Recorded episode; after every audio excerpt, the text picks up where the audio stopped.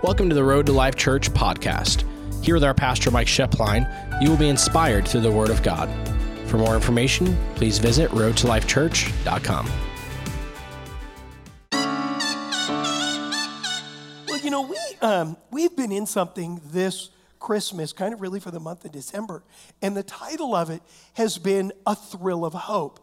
And some people ask, you know, and I've had people ask me, say, how do you guys come up with your sermons or how do you come up with that? Is you know, we just pray, and what we know is we know that God personally knows every one of us and what we're dealing with in our life. How many of you know? And we just pray, and, and all the way back in October, just this reoccurring theme just kept bubbling up and it was the term a thrill of hope. And you know, there's a Christmas carol that has a thrill of hope, but when you look at the statement or you think about the statement, a thrill of hope is what it is. And, and I think all of us can relate to this, even a, a little child, when it's like, oh, I want to do this, and their parents say, we're going to do this, there is a thrill of that hope coming to pass in their, in their lives.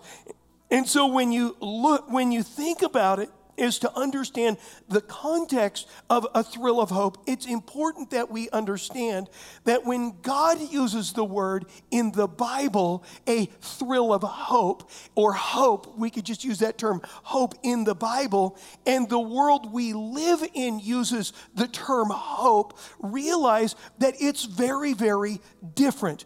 Godly hope and the world's hope, and I'm not putting that down at all, but the world's hope or the way that the world celebrates hope is different. It's not bad, it's just different. And if I could put it to you in eating terms, I like to use food analogies, but if I could put it to you in eating terms, it would be like this it would be like the only Mexican food you ever ate in your entire life was Taco Bell. And someone told you that Taco Bell was the best Mexican food in the world. And so to you, you when someone said um, Mexican food, you thought Taco Bell. Now, how many of us that know real Mexican food, when we hear Taco Bell, we go like this? How many of you know what I'm saying?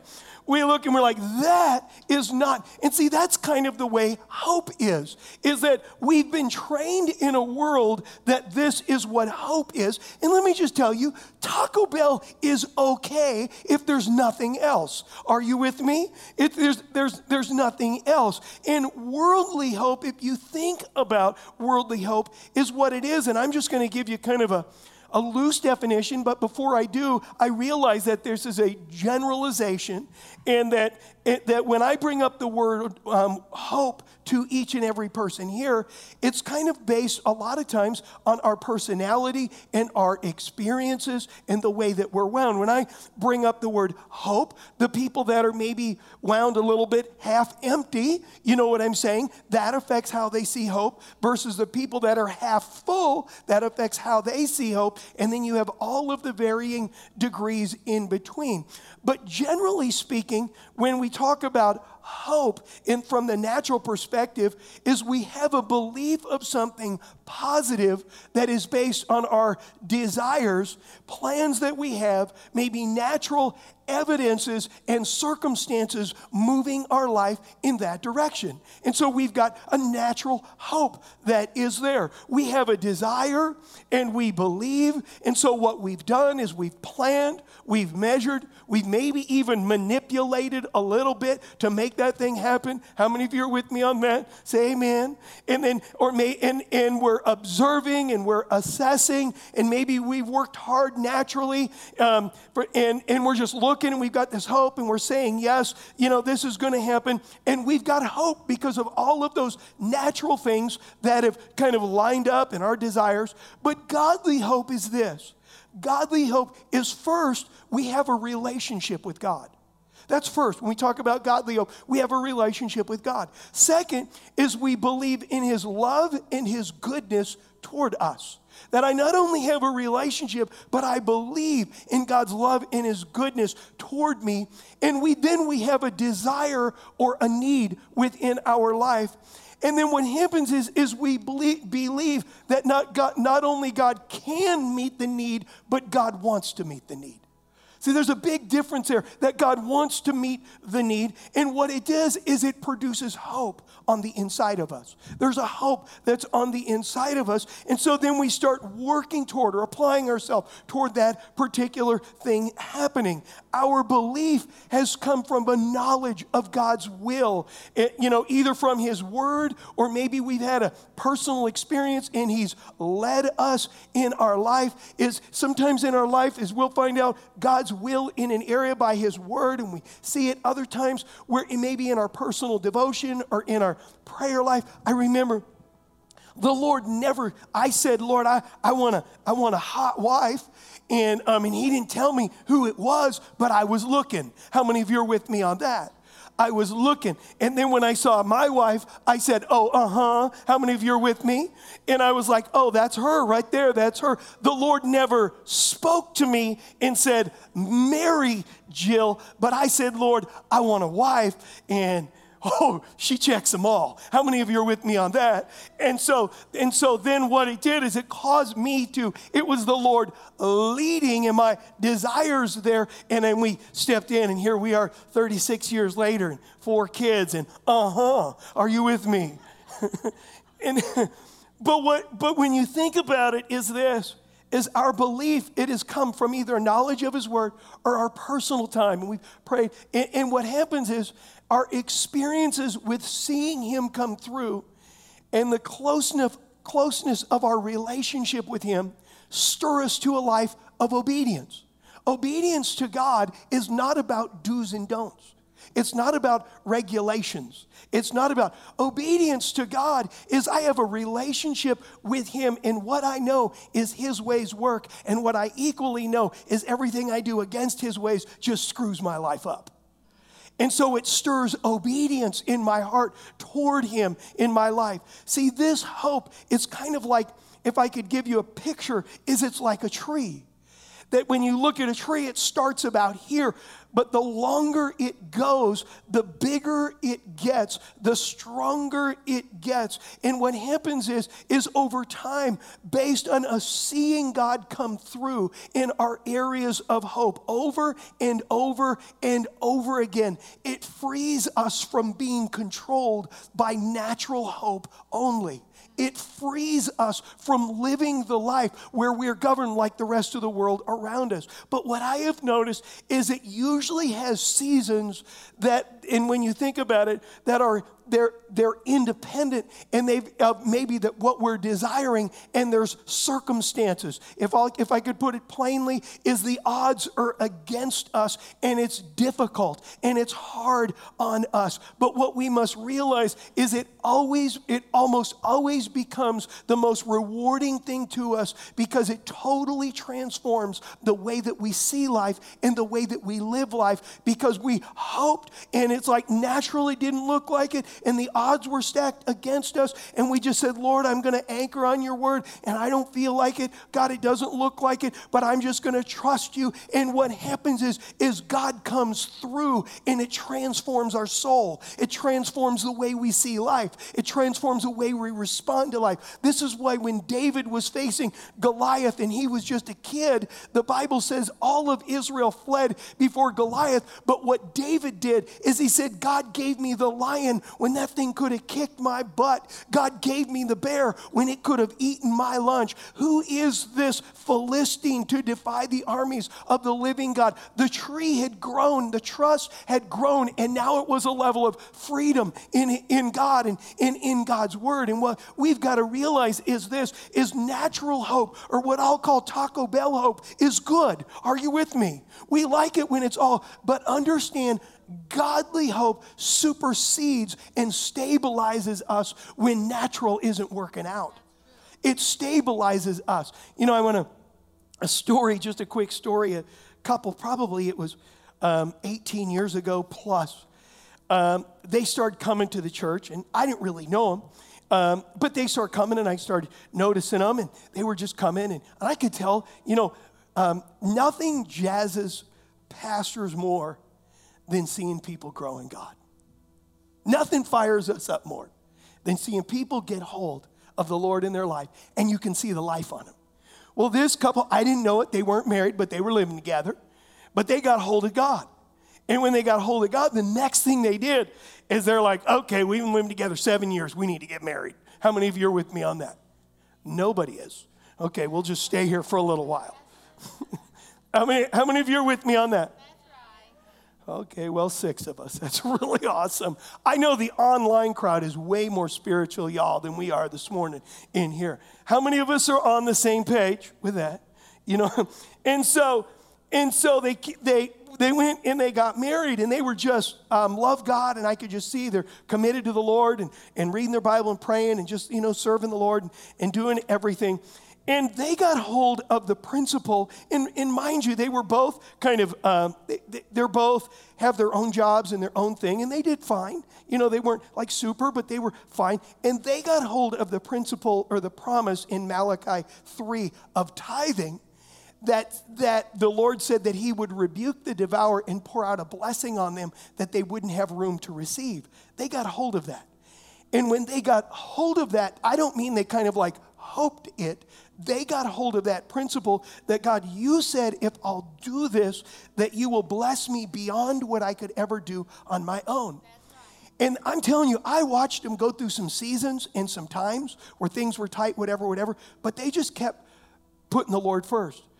About two or three years ago, they came to me and they said, Pastor Mike, I just want to say something.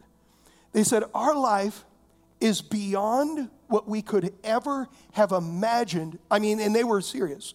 Literally beyond, we are blessed beyond what we could have ever imagined in our life right now. And what we want you to know is if there's anybody that hasn't got hold of trusting God in this area, we would like to talk to them. And I was like, yo, how many of you know that's a testimony? that's a testimony. But what it is, is they went all in and they loved God. And, they, and, and what happens is, is they had a hope, and that hope was tested. But over the period of time, you talk about freedom and blessing in their life. Is, and I think in our lives sometimes, what we've got to understand is that God is a God that He wants to deposit a hope on the inside of us that is independent of our circumstances. That when circumstances change, when things go down, when things happen, we don't respond like the world. And I want to be clear I like worldly hope. Are you with me? I like planning and measuring and all that stuff coming to pass, but I have found out life don't go that way. There are times, and God is saying, you got to understand. Look at what it says in Romans 15 13. It says, Now may God, the inspiration and fountain of hope, Look at that statement. God said, I am the inspiration and I'm the fountain of hope. A fountain is something that's just bubbling up, bubbling up. God said, That's me. Look at what he said.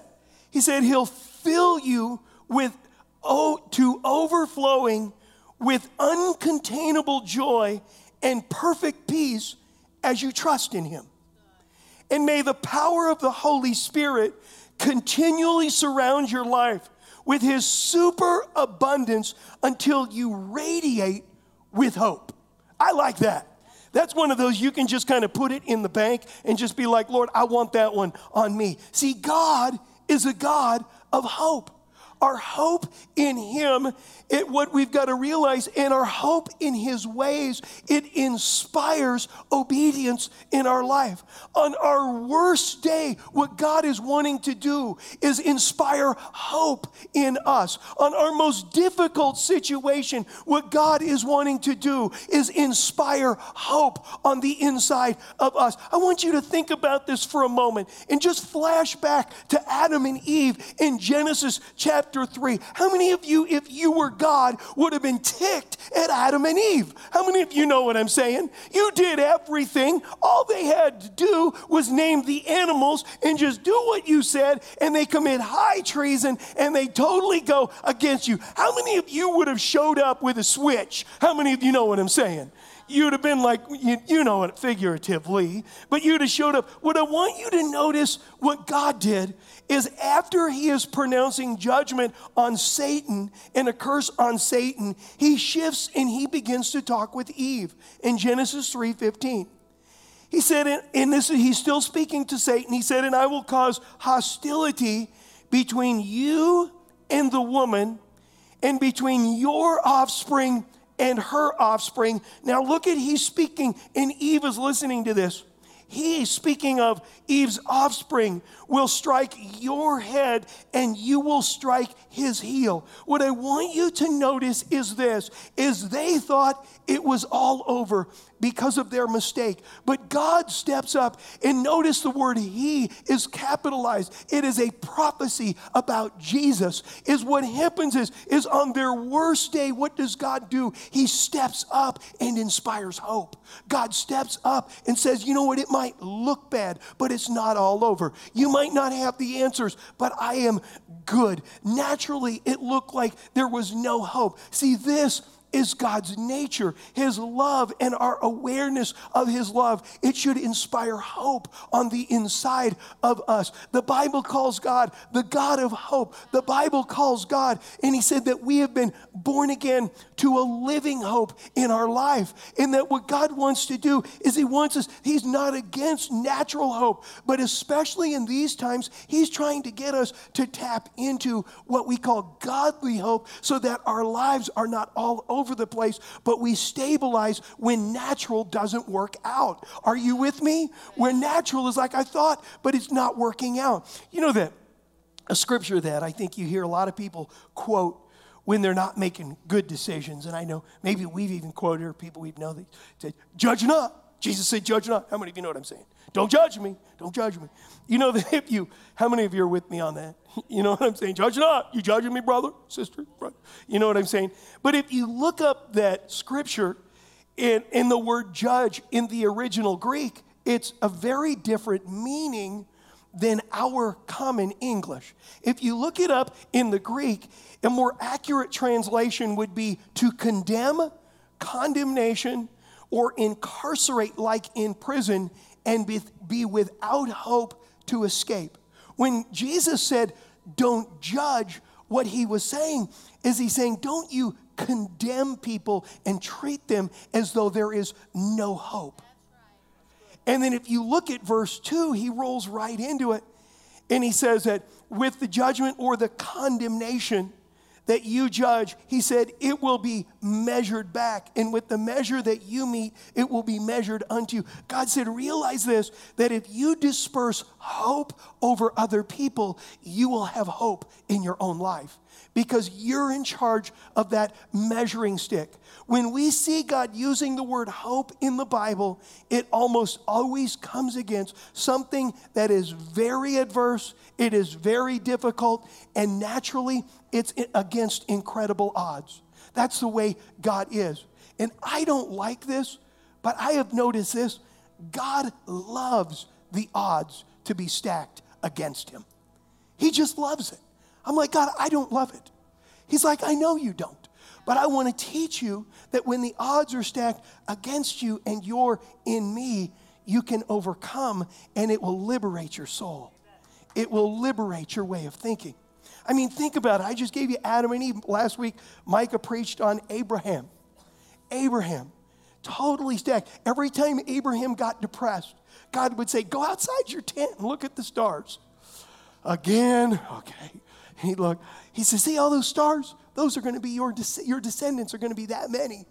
Look at the sands of the seashore. See the, the sand just as they're innumerable? He said, I mean, you see this over and over. Moses, the children of Israel, are in bondage. And God said, oh, Guess what?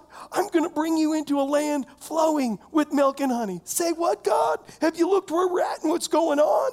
God's like, Yes, He is a God of hope. Joshua and Caleb, they go in to spy out the land. He sent 12 spies in, 10 of them come back with a worldly hope mentality. We can't do it. Two of them have a godly hope mentality. We can do it in our life and in our heart. You see this over and over and over again when Jesus calls Peter, Peter is a natural fisherman. He has fished all night and caught nothing. And Jesus shows up to him and said, Hey, Pete, throw your net on the other side.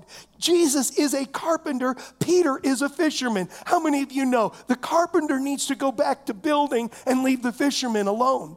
And Jesus said, Throw your net to the other side. And Peter says, You know what? We haven't caught anything, but on your word, I'll do it. And he caught the biggest harvest that he had ever caught in his life. I mean, if you look in the Bible, what you see is that God over and over and over again inspires hope. If you're sitting here today and the odds are against you, I want to tell you this. If you are online and the odds are against you, you serve a God that is a, that doesn't matter what the odds look like. As a matter of fact, if they're worse than you could ever imagine, He is a God that will transform your soul when you come after Him and see Him come through. But what He wants you to do is to differentiate between natural hope and godly hope. There's nothing wrong with natural hope, but natural hope will come to an end. Godly hope causes our soul to flourish and to soar in the middle of a storm. Amen. Uh, and I, you know, I'm going to be honest. How many of you, if you like the odds stacked against you, you're a little sick. You need counseling. How many of you know what I'm saying? Nobody's like, oh, I just, these odds are looking worse. I'm never going to make it. It's hard on us. Is it not hard on us? Is it just, you say, why does God do that? He wants to teach us that He is more faithful and stronger than anything we see. And you realize that when we believe that, it liberates our soul when we're facing things. And some of us, we just live our life. If we can add it all up, then great. Look at what it says in 1 Corinthians 1, verse 27 and 28.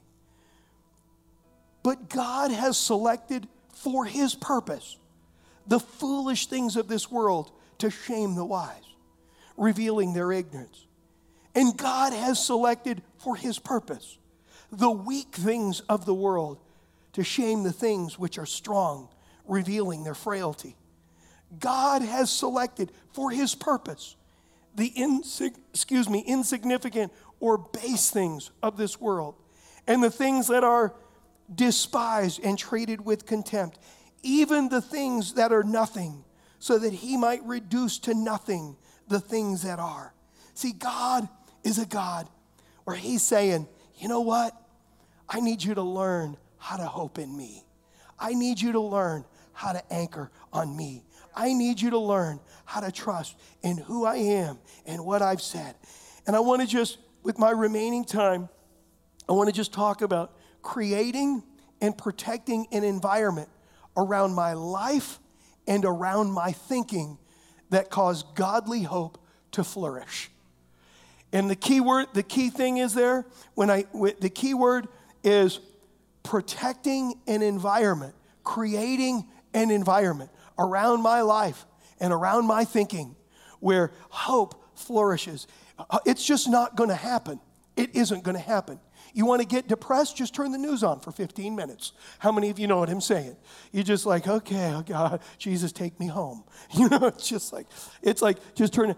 But God is into lifting, He's into breathing hope. And some of us right now, I know that some of us right now are in a spot that the circumstances against you don't look good. I want to tell you this God is with you in it, and you're going to see freedom and liberty in your life if you will take a stand with Him on His word and fill your heart with hope. Five quick things. Number one is this what, it, what biblical, biblical hope is it is a belief about our future that is rooted in the character the nature in the Word of God. That the belief about my future. You say, but that's God. It's okay. You get if your belief about your future is rooted in your ability, you are destined to be discouraged. But if your belief about your future is rooted in the in the character and the nature in the word of God, guess what? It'll breathe hope on you when you don't have answers. This is why knowing the Bible personally is so important. We've been talking about it. Understand my spirituality cannot be linked to or based on my boyfriend or girlfriend, my husband or wife, or my parents. Jesus wants a relationship with you. He wants you to know Him in a personal way. He wants His Word to go deep in your soul, so much so that it affects the way that you see life. It affects it. See, believing in the goodness of God so much that it affects your outlook and how I live during difficult times in my life. And what it is, is that we have to just stop and we have to just look and just say, okay, biblical hope, God, is right now my beliefs based on your character, your nature, and your word is my belief about my future, about what is coming to my life in the future. Number two is this where biblical hope comes from a consistently cultivated relationship with God. It has to be consistent and it's cultivated. It is not an accident. You know, I call it a big brother mentality. I'm from a family, if you're new here, we had 16 kids in my family. Okay, none of us were saved and we lived in Southern California. You say, what was that like? You did not. We were the family that your family said you can't hang with them. How many of you know what I'm saying? We were that family. And you say, and what I noticed was this is I had bigger brothers, lots of them. And the way that I acted to bullies was very, very different when my big brothers were close. How many of you are with me? Is that when the bullies were there and they would, you know, say things or whatever, whatever, my attitude was very different based on the proximity of my older brothers. I would, you know, I, I, I could even insult them. How many of you are with me on that? I would just say, and they would look at me and I'd say, hey, these are my brothers. Hey, how's it going? You know what I'm saying? They just mellow right down. And realize this that that understand a consistently cultivated relationship with God causes a big brother mentality to come over your life. God's got me. He's right here. I sense him. I know that he's got me. And, and what it is, is it's an awareness of God, his word in my area of need. Number three is this, is why it's so important to have it. We were never intended to live without godly hope. Never. Original design. You and I were never intended to live by natural hope alone. We will, be, we will live frustrated as Christians. And what we'll do is we'll, you know, it, it, we'll just drift into this where we won't believe. See, without it, we respond no differently than the world. We just don't respond different than the world. And God is saying, Excuse me, but I'm in you, I'm with you, and I've got you. You know, the scripture we read earlier in Romans 15 13 says, Now may the God, now may God, the inspiration and fountain of hope, fill you to overflowing with uncontainable joy and perfect peace as you trust in Him. And may the power of the Holy Spirit continually surround your life with a superabundance until you radiate with hope. You want to know what God wants? He wants us to radiate with hope in Him. Number four is this is hope is measurable. It's measurable. I can, you can, when you get around people that are hoping in God, it is measurable. You can hear it in their words and you can see it in their actions. You can hear it and you can see it. And I, that is not a gotcha moment, but that's an inventory moment for us. Is that we can tell where our hope is by us just simply listening to the words we're speaking and looking at our actions. We can tell where our hope is. And what we need to do is take an inventory and be intentional to do things that cultivate a God inspired environment around us, where we're just, we're just cultivating that. Number five is this is it's never set it and forget it. You say, what do you mean by that? Some people, their, their God inspired hope, it just goes like this. Goes up and down. Because they get a little bit of hope and what they do is they just kind of back up and they just whatever brought it it was just kind of a wind or a wave like i'm just going to give you a great example. On sunday i'm full of hope but by wednesday i'm ready to kill somebody. How many of you know what i'm saying? On sunday i love everybody but by Friday I'm a Christian sniper. How many of you know what I'm saying? Is and, and what we've got to realize is it's never set it and forget it. Hope is like a garden in August. You got to water it, you got to weed it, and you got to chase that dog that's been trying to pee on it out of it in order to protect it, or you ain't going to have no garden. Are you with me? You got to, in, in, in our lives, is we've got to stop and realize. You say, well, you know, what do you mean by, you know, it's never a set it and forget it. We've got to have personal time with God every day. You know, you guys missed a super good opportunity. Say, Amen. I mean, I didn't, I didn't say anything sacrilegious. I just said something like, we got to have personal time with God every day. Yeah. Okay, gosh. okay, online. We got to have personal time with God every day. Online was louder than y'all. I heard them. you say it again. We got to have personal time with God every day, especially, especially during COVID. We got to have personal time. The greater the adversity you're in, the greater the need for personal time, or you will resort to Twinkies and ding dongs as to what you're eating spiritually. How many of you know what I'm saying? We've got, to, we've got to be discovering and meditating on the promises of God that is watering my expectation.